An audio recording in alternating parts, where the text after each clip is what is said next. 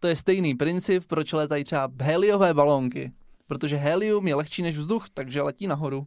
Krásné, že? Ne, to heliové balonky, to je logické, protože když si dáš, že jo, helium, tak máš vyšší hlas. Takže stejně tak musí přece být jako výš ten balónek, proto létá. Aha. Logický. Ne, jenom ten míček byl ve váku, já jsem tam vlastně nebyl. V pořádku, v pořádku. To měl Tak. tak. Homer Simpson, taková ta rukavice, to tak do toho dáš ruku, jak k- krávě do zadku a tam je vákum. To mě, on to měl v elektrárně, já jsem to viděl v Simpsonových. V zadku měl vákum. To byl špatný popis. Jdeme dál. Co?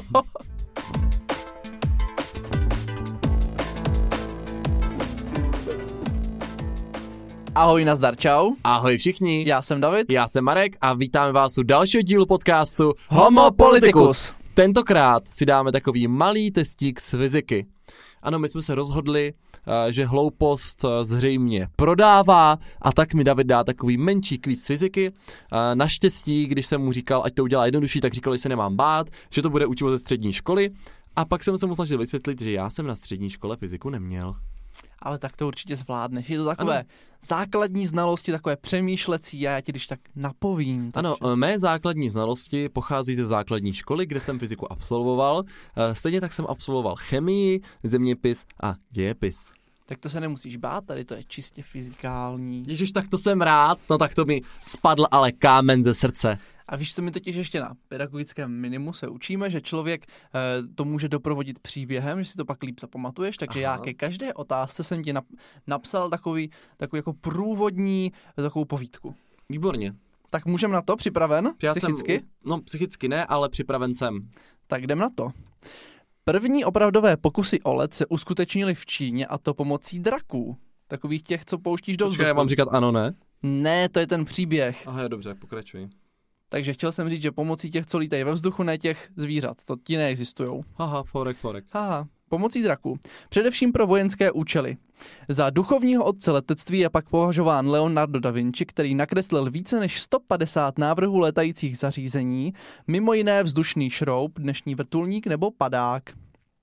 Za počátek létání můžeme uvést 5. června 1783, kdy se vznesl první horkovzdušný balon bratří Montgolfierů s neobvyklými pasažéry. To je Si třeba připadám- zajímavé. Já si připadám jako v AZ kvízu, to je hrozně, eh, čekám Však tu otázku. jo, však, ale to teď nemusíš poslouchat, to jako, že musíš poslouchat, ale to není ta otázka. A nebo, jak potom, eh, jak to bývá v Máte rádi Česko, a teďka přijde úplně, kolik měl tady ten pán vlasů, nebo kolik nakreslil Přesně. těch kreseb? Takže zatím jenom posloucháš, to ti prostě dostane, 163. to tě dostane do té nálady a pak přijde otázka. Takže Já jsem si představil ty bojové draky. Mhm. představ si, vzlítá první balón v První roce balón. 1783 To je poměrně dávno. s neobvyklými pasažéry, to je zajímavé. Byla tam Beran, Kachna a Kohout. Jejich návratem se totiž prokázalo, že v atmosféře nejsou jedovaté plyny a otevřelo se tím létání i pro lidskou posádku. Ta první se snesla 21. listopadu 83, takže necelého půl roku tady po té zvířecí. Mhm. A odstartovala tak éru vzduchoplavby. A teď přijde ta otázka. Ježiš, Jak je možné, že balon létá? Uh, To je jednoduchý. uh. Ale tak teď se právě dostal do té éry. Já vím, já samozřejmě znám odpověď. Teď jsem si představil balon a tam něco hoří dole, že? No jasně, to horkovzdušný balon. Je to horkovzdušný balon, takže bych řekl, že to je tím, že vzduch, když je jako teplý, tak uh, jde nahoru a když je studený, tak jde dolů, takže to ohřejeme a ono to jde nahoru. No v podstatě dobře. Jak v podstatě, Tak je to takové nefyzikálně řečené, ale tak já to zkusím říct, eh, zkusím říct jako lépe. tak můžeš, můžeš se pokusit. Eh, postupným zahříváním vzduchu v horkovzdušném balónu eh, dosáhneme, eh, nevím jestli nižšího nebo vyššího tlaku, něčeho dosáhneme asi, ne? Hlavně dosáhneme nižší hustoty. Ano, to jsem myslel hustoty. Jo, Teplý jo, jo. vzduch má nižší hustotu, takže je nadnášený. No takže moje odpověď byla správná. Tvoje odpověď byla správná. Tak jsme si to dali. Dneska děkujeme, že jste poslouchali náš podcast. Uvidíme se zase příští týden. Žádný takový, ještě nekončíme. A- Mimochodem, to je stejný princip, proč letají třeba heliové balónky. Protože helium je lehčí než vzduch, takže letí nahoru. Krásné, že? Ne, to heliové balonky, to je logické, protože když si dáš, že jo, helium, tak máš vyšší hlas. Takže stejně tak musí přece být jako výš ten balónek, proto létá. Aha. Logický. Jinak, zajímavý fakt, byly třeba první vzducholodě, to je cool. Představ si, jak vypadá vzducholoď. To je obří masa a, a tam se vešlo třeba 20 lidí, takže úplně obří dopravní prostředek pro pár lidí. Tak úplně první vzducholodi byly pleněné vodíkem, což Ano, a to jim vybuchovalo. přesně tak Ha. třeba Dva Eh, body. ce- Cepelin vybuchnul, což prostě vodík je výbušný, takže pak se přešlo Zeppelin, na to je hel. tak nějak- to je nějaká metalová skupina, ne? Ne, Led to je Led Zeppelin. Zeppelin. Led Zeppelin, Zeppelin. To, tohle byly v- vzducholodě před druhou válkou. to no, ale pak vystřihneme. právě přešli, pak právě přešli na helium, protože to nevybuchuje. Pořádku. Cool. Protože Takže- jenom se do, zeptám, uh, pro vlastně můj klid a klid našich posluchačů, to vždycky bude takový dlouhý příběh. Ano, ale to je zajímavé ten příběh. Mhm. Tady teď někdo hazarduje se slovem zajímavé. Takže poslouchej, jo. Jsem Zajímavé. připraven. Jak jsme si zrovna řekli, tak při zahřívání nebo ochlazování tělesa dochází ke změně jeho rozměru a tedy ke změně jeho hustoty. Mhm. Jasný. Jasný. Tento jev se nazývá teplodní roztažnost. Mhm. Velikost změny záleží na konkrétním materiálu. To je logický, že jo? Logicky, každý materiál se roztáhne jinak. Třeba s... No, jedem dál. To je důvod, proč se musí například do potrubí vkládat takzvané dilatační smyčky, to jsou takové ty účka, To co samozřejmě, sem tam snad jsou. vím, co je dilatační smyčka. Samozřejmě, které zabrání zhroucení a popraskání potrubí. Dalším případem mohou být koleje, protože například při trati z Prahy do Bratislavy, která měří skoro 400 km, by v létě tyto koleje byly o 200 metrů delší. Takže se každých 8 metrů musí dávat mezera. Mhm. Jasný. To jsem věděl, to jsem se měl zeptat na tohle. Jasný. Tak to je jenom ten příběh. Mhm, super. Mohli bychom tedy očekávat, že u kapaliny se ta nejteplejší a tedy nejřidší část bude nacházet nahoře. To jsem nepochopil. Dívej, tak když máš teplou vodu, Mhm. tak nebo kdybych měl teplou kapalinu nějakou obecnou, tak ta je teplá je řidší, že jo? Jak ten Mhm. teplý vzduch, Mhm. tak by byla nahoře. Ale tak to není. Tak to většinou je. Ale teď je právě otázka, Aha. jak dokážou ryby přežít zimu, když jim zamrzne rybník? Ale tam já vím, že je to nějaký paradox nebo něco a že prostě teplá voda je dole. Není teplá, ale teplejší.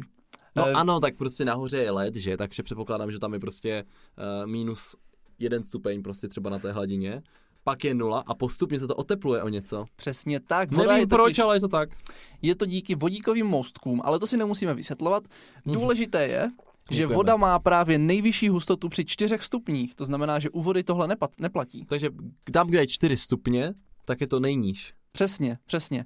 Takže to už by muselo fakt Aha. zamrznout úplně celý, aby to zamrzla, zamrazilo i ty rybky. A proto většinou přežijou, protože většinou to zamrzne jenom nahoře a dole zůstane ta příjemná čtyřstupňová voda. Ano, jinak by nám totiž ryby zamrzly v ledu. Tak, tak, tak. Ale je právě zajímavé, že zrovna kapalina, které tady na Zemi máme tak strašně moc, jako je voda, je ve svých vlastnostech tak neuvěřitelně mimořádná. Voda se i v jiných vlastnostech chová o dost jinak než všechny ostatní kapaliny. Takže mám už třetí bod. Takže jako já tě chválím. Super, Pořádku, to je pořádku. super. A i příběh zajímavý, že jo, něco se dozvěděl. Mhm. Takže tohle to, to se mi taky líbí. Dnes jsou teploměry snad nejznámějším fyzikálním pří, přístrojem, ale ještě před několika staletími byly úplně neznámé. Teplota se určovala podle tělesných pocitů, při výrobě kovu a keramiky se lidé řídili barvou rozžhavených předmětů nebo rozstavením kovů, což je pochopitelné. Tehdy, jako když dělal keramiku, tak si na to nechtěl sáhnout, jestli už to jako je teplý. Chápu. Chápem. Rané pokusy o měření teploty datujeme do starověku. První teploměr ovšem vytvořil až roku 1631 francouzský lékař Jean Rey, který použil jako teploměrnou látku vodu. Takže je to rejsův teploměr. Je to Rey Corantingův teploměr. Ten teploměr byl černý. Podstatně výhodnější než voda se k měření teploty ovšem ukázal být líh nebo rtuť, což známe. První lihový teploměr, teploměr se stavil roku 1641 toskánský velkovédova- velkovévoda Ferdinand II. Takže vidíš zajímavé, Velmi. fyzikální teploměr, naprosto jednoduchá používaná věc, ale docela moderní. A otázka je, když v zimě vyjdeš ven, představ si to, Ježišmarja, to se souvisí s tím teploměrem. to souvisí to s teplotou, když v zimě vyjdeš ven Mhm. a budeš tam mít nějaký kus Je polystyrenu, tam bazén? není tam bazén, Dobře. máš tam kus polystyrenu a máš tam kus železa. A teď si na oba dva sáhneš. Který z nich má nižší teplotu? Mají stejnou teplotu. Ty jo, dobře, jak to? Eh, Uh, jenom je železo eh, více vodivé. Přesně tak. Ty vole. Ty jo, ale tak to si zasloužíš tak pět bodů za to aspoň. Jestli se teďka dívá můj učitel fyziky, tak ho tímto zdravím.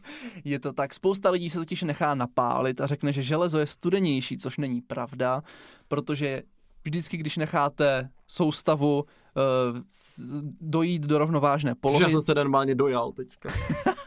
to znamená, když všechny ty teploty se vyrovnají, tak samozřejmě um, a mají všechny ty součásti stejnou teplotu. To, co my pociťujeme a to, co my jsme schopni měřit, tak je, jak rychle nám tu teplotu buď ubírají nebo předávají.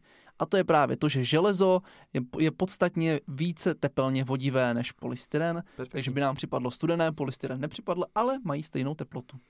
Já jsem už úplně vyčerpaný teďka vědomostně, já nevím, jestli ze sebe ještě něco dostanu. Ne jako fakt dobrý. To jsem Mhm. teda čekal, že budeš se víc nechávat nachytat. No, Takže to ti děkuju. já jsem ti věřil samozřejmě. Tak vidíš že zatím jako dobrý. No. Něco se naučíš.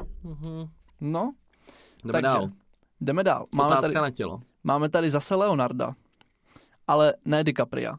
To tak Big Bang Theory? Toho taky ne. Da Vinciho. Oh. Leonardo da Vinci se jako jeden z prvních učenců věnoval tření. Hmm. Uvědomil si, jak důležité tření je pro funkci jeho strojů. Sestav... Co ti zas napadlo pro boha? Jsem vzpomněl, jak jsem byl na té fyzice v deváté třídě, tak co by mě tak jako napadlo, když by se řeklo, že funkce tření k jeho strojům, no tak OMG. Ty jsi hrozný, ty jsi úplně jak já puberták. jsem se snažil dostat do toho věku 15 let, abych jako se vrátil k té fyzice, že? Ach jo, hrůza, Marku, hrůza. Pokračujeme, pokračujeme. Ty úplně zneuctuješ vědu. V pořádku. Takže, No věc. sestavil dva základní zákony týkající se této problematiky celých 200 let předtím, než vůbec Newton přišel s nějakou teorií síly a vysvětlením, co to síla je. Amatér. Pff. Přesně.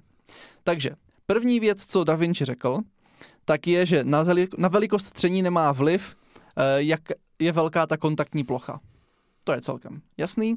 Druhá věc, řekl, že když zdvojnásobíme zatížení, tak se zdvojnásobí ta třecí síla. Tak to je jako pěkný zákon. Tehdy se ještě nepoužívali moc vzorečky, takže oni to museli takhle opisovat složitě. Zajímavé. Také provedl pokusy, je to zajímavé, ticho. Nevím, co to znamená.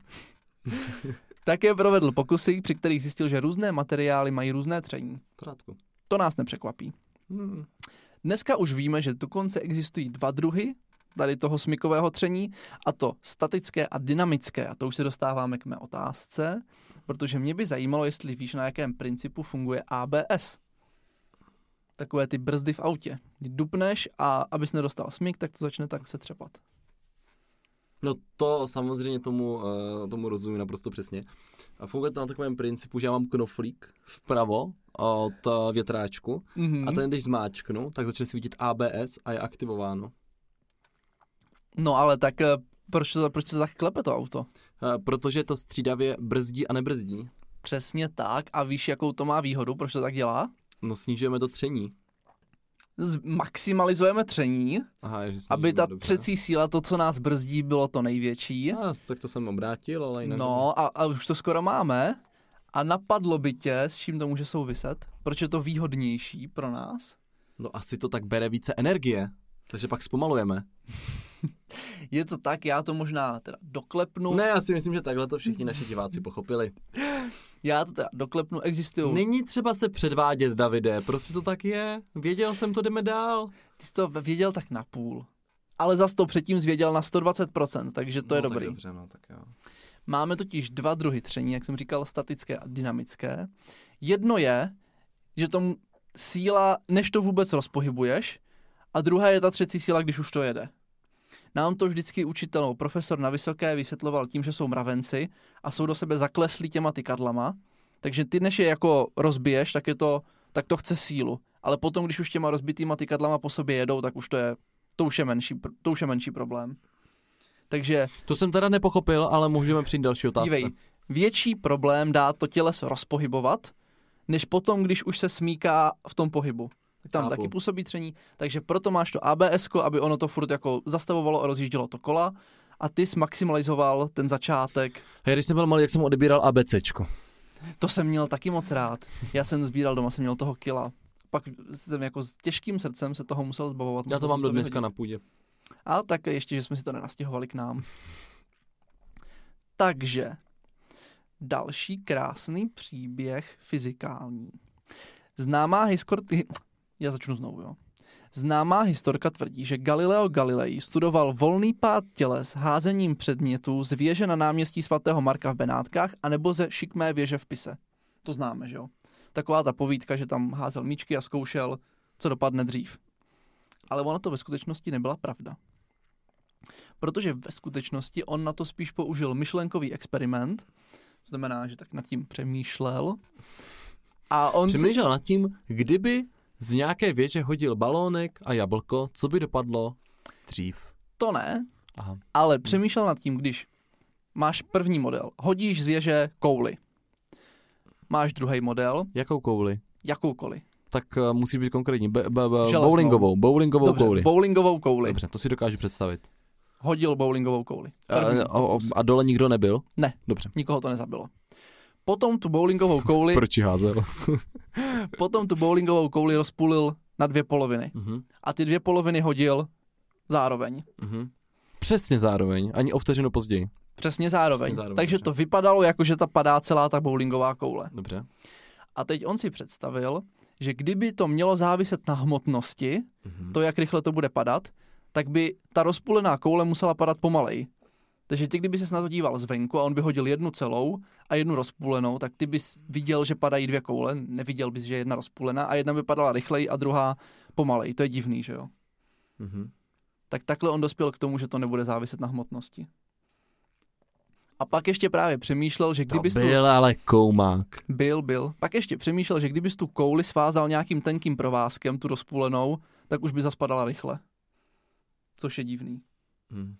Takže takhle došel k tomu, že pravděpodobně to nebude záviset na hmotnosti, což je pravda. A moje otázka, krásná fyzikální je, když by si zházel třeba smíčkem a vyhodil by smíček do vzduchu, tak jakou rychlostí ti padne zpátky do dlaně? Větší, menší, nebo... Jak... Stejnou. A jak to? Eh, Uh, protože to to nějak rovná asi, ne? Jo, jako zas to máš dobře. To je nějaký ten zákon, že to to rovná. Třeba zákon zachování energie můžeš použít. ne, to ale ale jiný určitě. To jsem nikdy Záleží totiž, jestli bys vzal v potaz odporu vzduchu, anebo ne. Protože kdybys neslyšel. Já nevzal, jsem byl ve váku. tak eh, asi by to nebylo nic příjemného být ve váku. Ne, No jenom ten míček byl ve váku, já jsem tam vlastně nebyl. V pořádku, v pořádku. To měl Tak- tak. Homer Simpson, taková ta rukavice, to tak do toho dáš ruku, jak k- krávě do zadku a tam je vákum. To měl, on to měl v elektrárně, já jsem to viděl v Simpsonových. V zadku měl vákum. To byl špatný popis. Jdeme dál. Co? Marie, jak si představuješ to naši laboratoř? Mm, jako kravín. Já proto tam musím každý týden chodit, abych to vykydal. jo, jo, jo, jo, jo. Přesně tak, takže tak to není. No, každopádně, ty když vyhodíš ten míček, dopadne ti zpátky na ruku, tak pokud tam není tření vzduchu, ta energie se nemá kam ztratit a dopadne stejnou rychlostí. To je prostě jasný. To je prostě klasika. To je prostě klasika, takže máš to zase správně, měl by ses normálně dát na fyziku. Úžasné. A jdeme na další příběh. Jdeme, já jsem připravený. Takže nádhera. Dlouho před znalostí o existenci elektřiny lidé věděli, že určité ryby dávají úder bez dotyku s nimi, nebo že podobné rány dávají různé předměty z určitých materiálů. Co? Prostě třeba úhoři. Všimli si, že je tě může úhoř kopnout. Jo, jo, jo, takhle úder, jako elektrický úder. Ano, ano, ale oni nevěděli, že to je elektřina. Jo, já jsem si říkal, Prostě prostě to jak, jenom- jak tě ryba kopne, jako. Prostě, No, že to bylo nějaký divný. tak to byla třeba nějaká pravěká ryba, co má ještě nožky. No, v pohodě, takže prostě uhoř, elektřina. Jasný. Takže, starověké kultury kolem středozemního moře dokázali třít jantarové tyče kožešinou, aby přitáhly lehké předměty, jako je třeba peří. To jsme se bavili, to je ten pokus s ebenovou tyčí a liščím ohonem. Jsme se bavili. To už si zas nepamatuješ. Hmm. Statická elektřina. No tak to je jasný, proto jsem tím balónkem si to dělal o vlasy a pak jsem ho dával na strop. No jasný, Jasný. a jsi z toho takový ten Einstein. Přesně. Elektřina, já jsem zůst... teda Einsteiny bez toho zcela evidentně, no ale dobře. elektřina zůstala po tisíciletí jen on málo víc než zábavná intelektuál, intelektuálská hříčka, tak to zůstalo až do roku 1600, kdy anglický vědec William Gilbert prezentoval pečlivou studii o elektřině a magnetismu. A tady můžeme zmínit, že máme v Česku krásné prvenství, protože eh, náš Prokop Diviš sestrojil první bleskosvod v roce 1754. I Mhm. když teda světově se za vynálezce hromosvoru bere Benjamin Franklin, který v té stejné době dělal podobné experimenty s elektřinou, ale jednohrotový uzemnění bleskosvod nebo hromosvod postavil o pár let později než diviš. Amatér. Amatér, že? A otázka se úplně nabízí, Mary, co to je elektřina? Hmm. tak víme, že třeba nemáme olizovat zásuvky. To já vždycky říkám studentům. Neolizujte zásuvky, nestrkejte tam drátky, No Když- elektřina je prostě eh, uh, proud, No, energie. No to, to je v pořádku, no. ale tak to jsem ti odpověděl, ne? to zeptáš tak blbě. no, tak musíš vysvětlit, co to je, co to je ta fyzikální podstata. Proč je to to, třeba... jsou, je to uvolněné, jsou to uvolněné atomy. Ne, Je to něco uvolněné. Uvolněné elektrony, že jo? Protože to je elektrina, že jo? jasný, Debil. tak elektrony, ale ještě něco tam musíš dodat. A protony. Protony ne. Ne, tak mám tam elektrony a co bych tam dodával? Já bych tam nic nedodával. no. Protony se nemůžou hýbat, protony jsou Ale pevně pš, vázané Takže v jádře. prostě jsem řekl, že jsou tam elektrony uvolněné. Buďme rádi, že jsem vůbec narazil na tuto problematiku. A co dál k tomu chceš ještě jako vědět? Tak si to vysvětlíme, ale to je dobrý, aby člověk věděl, co je elektřina. Představ si, že máš ten atom, máš tam ty neutrony, protony pevně vázaný v jádře, jak prostě ty, ty sedí jak sli, slepičky, slepičky tam na tom bidílku nebo co to je. Mhm. a kolem nich běhají neposedný kuřátka. Jsou ty Výborně. elektrony. Takhle se učíte na vysoké škole, jo? Přesně, takhle to je vysoká škola. A ty kuřátka si můžou mezi těma slepičkama v kovech teda, to kov, kovy vodí, si můžou běhat, jak se jim zachce. To není, oni si nehrajou na to, že slepička má svoje kuřátka a ty se nemůžou jako nikam vzdálit. Ty kuřátka můžou běhat, kde chcou. Okay. Tak to funguje i v tom kovu. Máš tam prostě ty jádra a kolem toho v té mřížce běhají elektrony, tak nějak, mm, jak se jim zachce. Mhm. Elektřina je právě to, že ty tomu dáš řád a ty ty elektrony je usměrníš. Protože usměrněný, usměrněný tok elektronů je právě elektřina. Takže jsem měl pravdu s tou odpovědí, že jsou to prostě uvolněné elektrony. A tak uvolněné elektrony, co to je za výraz?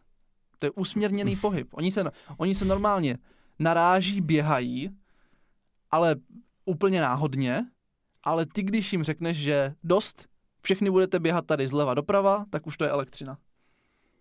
Ty prdě. A schválně, jestli bys přišel na to, jaký je rozdíl mezi elektřinou stejnosměrnou a střídavou. tak to je jasný, Tak ne? jedny elektrony jdou jenom jedním směrem a některé dny se ještě vrací.